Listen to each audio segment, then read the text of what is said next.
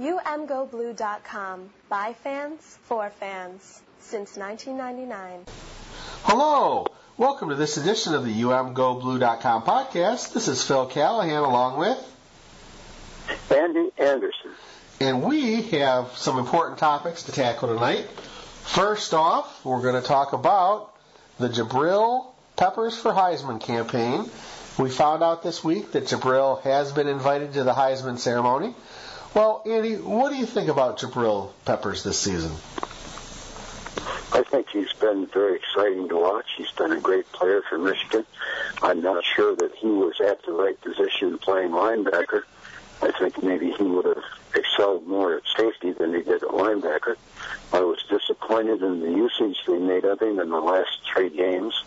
They didn't do anything except uh, uh, him at the pony or, or running directly to one side or the other.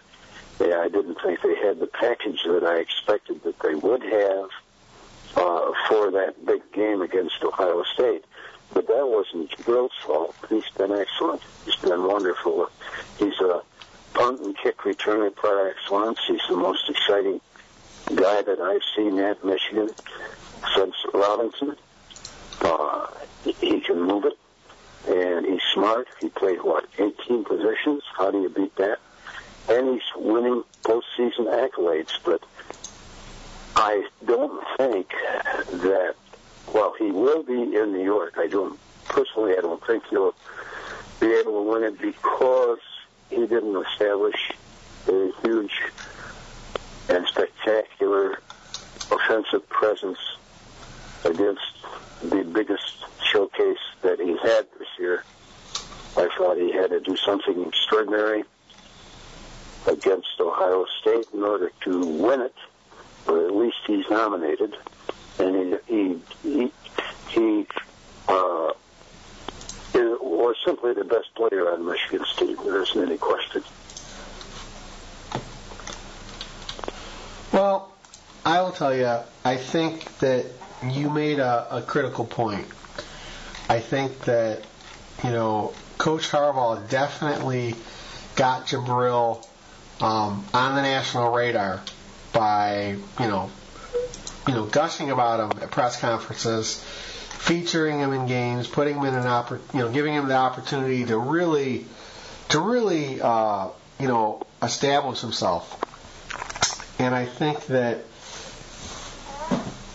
really, um, you know, he was better early, and you really, if you're going to pull off the Heisman as a defensive player, um, you really need to finish strong with some big signature plays, um, maybe an interception return for a touchdown, or a big special teams play, or you know, for him to have busted out something big on the offensive side of the ball. Um, you know, he had that. You know, he did have that that really amazing uh, play at the end of the Michigan State game that that really you know showed you know thanks to Michigan State screwing up that two point conversion, really you know you know you really featured his speed, and, and again you know a big play against Ohio State might have been enough to to push him over the top. Um, again, the, the, same way that Charles Woodson had done. Um, so it, it's hard because there's no doubt he's the best player on Michigan's team. I think that he got pressed into service, you know, at linebacker because that's really where Michigan needed him. I agree with you. I'm not sure that was the best place for him. Um, you know, you also had a, a situation where um, it was easier for teams to double team him when he was up on the line. It was easier for teams to, to kind of neutralize him on, on the defensive side of the ball. Um, I, I will tell you, one of the things I think about this season is that um, when we look back, this, I think we'll, we would have squandered probably one of the best defenses um, in Michigan modern history. I think that it's hard to take this squad over the 97 squad because of Charles Woodson, who was incredible, who literally right. took away half the field every time he was he was in the backfield, uh, the defensive backfield. Um, but I will say this defense, I thought had more depth than than that squad. So um, you know, it's it's definitely you know you know had a lot of strength, and, and a lot of it was because of Jabril. You know, uh, you know, blitzing out of the you know into the backfield and, and breaking free Sure. and putting pressure. But I, I really I don't expect him. Uh, you know, it's great that he was invited to the Heisman ceremony. Um, I, I don't. You know, it would be great if he were, you know, three or four, but I, I, I, I would be shocked if he were, you know, in the top three for the Heisman. I think that it was an honor to be invited. Um, you, you definitely know that Harbaugh, you know, pro, you know, propelled him there by talking about him and, and you know, getting him attention. But I, I really don't think that he finished strong when you consider, you know, Indiana, Iowa, Ohio State, um, and it's unfortunate because again, he's he's a great player, definitely best player on this team, but I, I don't think. It, you know, other than that he's a Michigan guy, and I'm, I I would love to see him win the Heisman. I think objectively, I, I'm not sure that he would be my, you know, I, I'm. It was hard to make a case for considering, you know, the way his, the way he kind of tailed off at the end of the season. In order to win it, he had to do something on the biggest stage and be with a winner. It makes a big difference if your team is one of the top teams in the country and playing in the top games, which are the playoffs and the final game. If you can do something in those, plus Ohio State is a big one too. But he he didn't excel uh, offensively so much against the better competition, and that hurt him. One thing that I'm surprised at, and I am disgusted by, is the amount of vitriol that's headed his way all the time uh, regarding his abilities and personalities. The kid has been a gem of a team player. He's been a, a, a great person. He's kept his nose clean. He's done what he's told, and he won more positions than most people that ever played the game can. I think it, what was it, 18 different positions he's been in.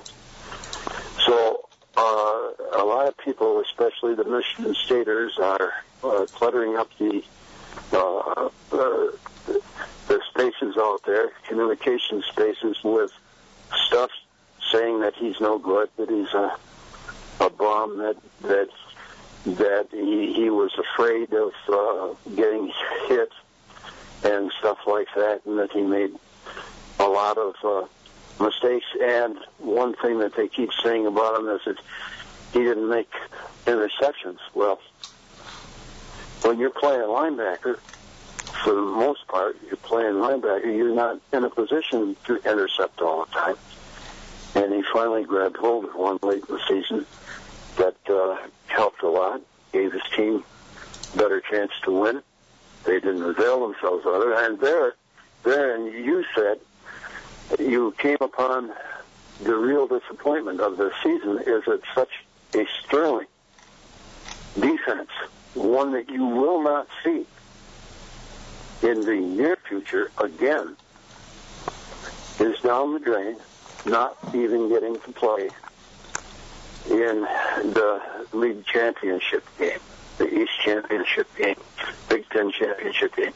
That that's a that's a shame, but they did as uh, as, as uh, good a job as you could possibly do, considering the fact that in the later phases of ball games against better competition, the offense could not get them off the field, couldn't get a first down, couldn't run the ball at all, couldn't kill a clock. I see those mainly as failures of the offense and its offensive line in particular to help out when when the when the game is at stake. On the other hand, they didn't always get an interception where it was critical, or, or they didn't get over the years, over the season, many turnovers. Then you wonder why they didn't knock the ball out more than they did. Uh, they laid people on the ground, but the ball quite often went with them. Uh, so, but it's been wonderful to see that this year. It's been a good year, notwithstanding the loss to Ohio State, which there were there were some iffy calls in that game. That's not the reason they lost. They they lost, in my opinion, because two interceptions and a fumble in the red zone. All that combined, you can't take a team as resilient and experienced and well coached as Ohio State and beat them if you're making a lot of mistakes. And they made a lot of mistakes. But you also can't blame Speight for all of that either because the offensive line and the protecting back let through that last interception where the guy was supposed to if from a defense defensive uh, point of view it was a left A gap that Smith was supposed to run into and and cover that gap, close that gap. But the Ohio State player made a great play by initially running at the A gap on the defensive left side and then veering around into the clear lane that was on the right side of the, of the A gap, on the right side A gap. And uh, he went straight into Speight, and, and that throw ended up in an interception. That was a critical point in the season and a critical point in the game. Can't do that kind of stuff. So I think when they go against Florida, they're going to have to watch the edges, and they're going to have to watch this beautiful back that they got. Florida State's got. What what's he got? Over 1,600 yards. I can't remember how many touchdowns, but he's going to be something. And if he's got speed enough to go outside, if, if, if they can run outside and turn the corner, if we can't protect the edge, you know, set the edges and so forth, it'll be a long day for Michigan. But I, I think that they'll be able to handle face. I think it'll be a very good game. Not betting, however, on who's going to win. See, I I keep going back to, um, you know, and, and again, we're going to rehash the Ohio State game here. That the defense definitely played good enough to win. I mean, actually, the defense played, you know, stupendous at times. The, Yes, the, the offense definitely let them down. And yet, as bad as some of the calls may have been, um, the reality is is that I, I, I disagree greatly with the way Harbaugh, um, you know, call it the fourth quarter and overtime. Um, you know, I, I, I don't think that they bled enough time off of the clock on offense. Um, and I'll tell you, the, the thing that, that irks me to no end is let's just assume a couple things. Let's assume, okay, first, okay, let's just assume that Coach Harbaugh is right, that the officiating was horrible, okay? He's been complaining about the officiating all season. So it shouldn't come as a surprise that the officiating, you know, in another game was bad, okay? Um, you know, you go on the road in a hostile environment, you don't expect to get a lot of calls in that environment. But let's just say, okay, the officiating was bad, okay? Horrendously bad. Well, okay, so your job as a coach is to run as few plays as possible because the more plays you run, the more opportunities for your referees to screw your players over. And if you really think the refs aren't, aren't calling, you know, penalties for you, you're really putting your players in harm's way. So the fewer plays, the better. Okay. He had that big blow up midway through the game. So again, he, he already said his opinion on, on that the officiating was bad, right? So why? Mm-hmm. Why not? Okay, run the clock down in the fourth quarter, and maybe Ohio State doesn't have enough time to to have that final drive to kick the field goal to tie the game. Okay, that's the first thing. The next thing is is so you're in overtime, you score the touchdown, your quarterback wants to go for two points to, to end it, and you decide to kick the kick the ball. And I, I I'm just you know, you're three yards away from a potential win. And, you know, a couple weeks ago, Harbaugh said that Speight had such a good handle on the offense that he was actually consulting him on what plays to call. And then a few weeks before, he had mentioned him as a potential Heisman Trophy candidate. Now, I know Speight was hurt, okay, but again, he couldn't throw the long ball. You are, uh, you know, you're at the three yard line for a two point conversion. You have the best tight end in the Big Ten two years running. Okay, we've heard whispers and and intonations about how they had special plays which with Jabril Peppers, right? They had something special cooking for Ohio State. So, okay, so first of all, Speight could run whatever play you needed to run from three yards out. If he couldn't, you didn't need Speight. You have another quarterback, right? Shoot, put, put Peppers at wideout. Shoot, we heard that Jourdan Lewis might play offense. Put them at two wideouts. You know, confound and confuse Ohio State. Throw it to Jake Butt. Do something. End the game and leave. And, you well, they were very and, and very I, conservative in their offensive play calls. And I will tell you, uh, uh, Andy, I, I agree, and I'll tell you. So we hire Harbaugh because he's the quarterback whisperer, and at a critical juncture, he took the ball out of his quarterback's hand. And I can only imagine how, how Harbaugh would have reacted when he was a quarterback if that had been done to him. I, I think it was unconscionable. I think it was a mistake. I think he was outcoached by Urban Meyer in the fourth quarter and overtime. And then we, we always, you know, we want to go back to that spot. You know, listen, you know, fourth and short, Urban Meyer went for it. Instead of he could have kicked, just just kicked the field goal and went to the third overtime. He went for it.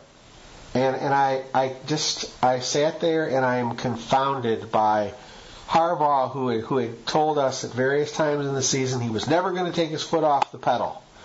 And we look at what happened in the second half against Michigan State. We look at the Iowa game. We look at the Indiana game. We look at the Ohio State game. And, and I, they were not coached. They were not done the same way. Michigan um, stuttered in the second half of those games. And um, you know, the coach can complain about the officiating all he wants. It's just like the, it's just like bad weather. You are you are hired to deal with that situation. You're paid between seven and nine million dollars a year. Frickin' figure it out. And I just I'm really I'm aghast that he's still complaining about the refereeing at this point. I, I think it's I think it's wrong, and I don't want to hear about it. You know, again, uh, you know, now uh, talking back to this defense, um, you know, for me, we, you know, the the way we're going to judge Don Brown is after next year, because this defense was so talented and was so deep that you know, uh, coaches will tell you, great coaches are made by great players. Well, they had a lot of great players on defense, and it's going to be really interesting to see what happens on defense um, with you know Jabril Peppers is probably gone, Jourdan Lewis is gone. You know, I mean, you can look at the players leaving. Um, so so on to uh, possibly a, a, a, happier topic. Um, so Michigan has made the Orange Bowl. Um, so what are your thoughts? You mentioned how, how you think they're going to match up with Florida State. Uh, you know, I, I really think Michigan is going to be rested and they're going to come out and be world beaters. They're going to be the team that that that could have been a force in the college football playoffs. But eh, you know, it's just it's you know, oranges are bitter fruit right now for me. You know, it would have been one thing if we had slid into the Rose Bowl, but you know, we look at the Big Ten championship game. You know, Michigan just destroyed Penn State.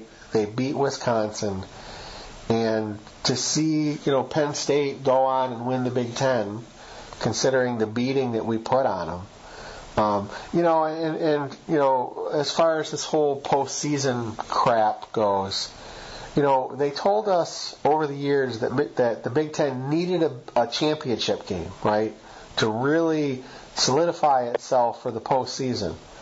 Well, you have Penn State, which beat Ohio State won the Big Ten and is outside looking in at the college football playoffs, um, you know, shoot. And I mean, you know, you, you could make a case that Michigan has. I mean, Michigan has a case. I think that it was convenient for the committee that Penn State lost so bad to Michigan. I think that was an excuse for them. But again, so Ohio State slides in and they lost to Penn State and they didn't win their, their conference. And you know, and this comes back to why voting sucks. Okay? As much as I would have loved to have seen Michigan slide in, you know, I, I've been a proponent of this from the beginning. Okay? You know, I you need to take the voting out of it. You need to give, you know, you need to have six to eight teams, um, you know, in the playoffs. Maybe you have a play-in game for one of the last couple spots, but the Power Five need to get an automatic bid for their for their conference champion, and then fill out the other ones however the heck you want. But it sucks that Penn State won the conference and is sitting home. What else could Penn State have done? They beat Ohio State. They ended strong. Traditionally, what they tell you you have to do and and they're sitting out. And again, I, I'm like, if I'm Penn State and Wisconsin, I look and say, why did I even bother playing that game? You know, why why why go to Indianapolis? Who the hell wants to go there? You know, I mean, it, it's it's it's kind of uh, you know, again, it, it's voting, and voting sucks. There has to be a way, you know, at least I believe that if you're in a Power Five conference, you have to know exactly what you need to do to get into the playoffs. No ifs, ands, or buts. There's no no question of that, but but it never ends. In basketball, system works a little better because you have 64 teams going in it in the first place. You can't have that in the in the football, or at least they don't won't even think of it. And that probably comes closer to uh, um, showing who is a real championship champion. But as far as Michigan's troubles, most of them started right in that Iowa game when they did not play well at Iowa and lost to a team that was not playing well and was severely under talented as compared to them. If they had lo- if they had won that one, they would have been in the driver's seat. Even if they had lost to Ohio State, they would have been a legitimate choice for going on. So their troubles were manufactured by them. As far as the penalties go, it boggles my mind that, that Ohio State could be subject to such a heavy rush the whole game, of all of the uh, um, uh, uh, regulation, and still not draw any holding calls. I wonder about that. That doesn't seem quite right. And there are other things that I can understand why it seems iffy, but the reason Michigan lost was it made three errors in the face of a very good football team, and you can't do that kind of stuff and win. And they made the errors because, in my mind, the offensive line did not measure up to its task consistently, didn't measure up consistently to its task during the whole season. That was the weak link. And in my mind, remains a weak link. But you got to hand it to the kids. They tried hard, and they played hard, and they made no excuses, and they, for the most part, acted like gentlemen through all of the ordeal of the excessive publicity that happened to them early in the year, just on the basis of Harbaugh's uh, personality. Uh, they got through all that, and they've acquitted themselves well. I'm proud to be a Michigan Wolverine and associated with that football team in any way, shape, or form because they're good guys and they did a good job and they tried hard and they went through what was it, three different coaches or many systems at least, if not different coaches. And so, uh, all in all, it's been a good year, but I think they'll have a very severe test in Florida. I don't think it's going to be as easy as it was against Florida State. Because this guy, the quarterback there, is extremely mobile, even though he isn't a running quarterback usually. He can get himself out of the trouble.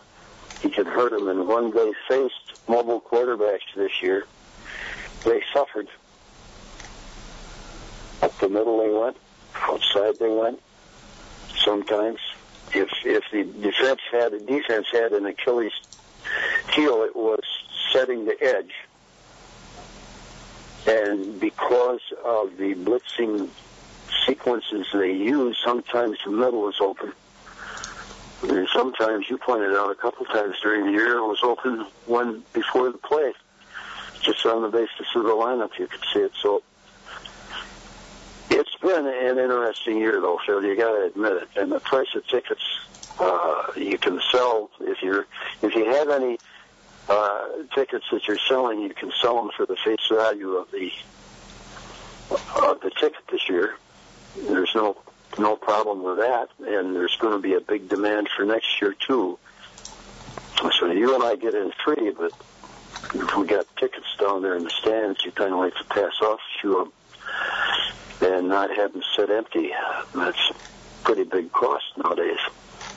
Anyway, it's been a good year. I'm grateful to have seen it. Eight home games is plenty. Next year it'll be six. That's going to be less uh, strain on me running to Ann Arbor all the time, which I like.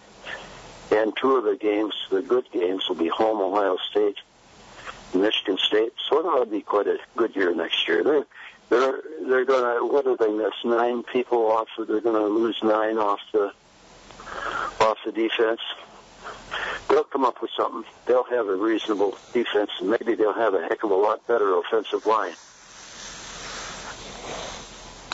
Well, we can only hope.